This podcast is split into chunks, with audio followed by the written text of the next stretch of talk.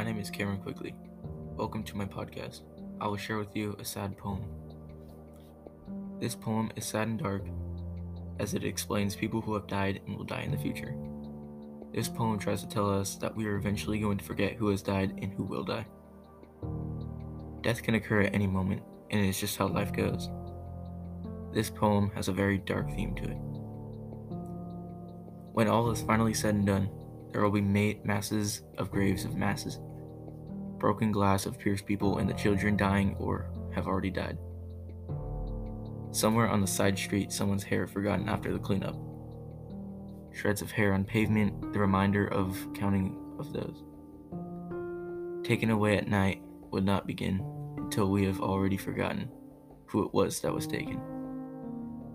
I loved this poem as it gets straight to the point and it's very down to earth. I like this poem because the amount of detail it gives to the audience of, and how short it is. This packs so much little detail in a short little story. The sentences are short, the poem is easy to read, and the, and the words have so much meaning.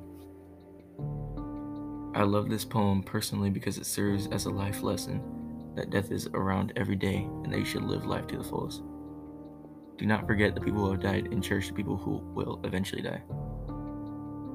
This poem relates to the world by explaining that death happens every day and eventually the ones that you love will die and think and I think people should enjoy this poem because it teaches people a very valuable lesson.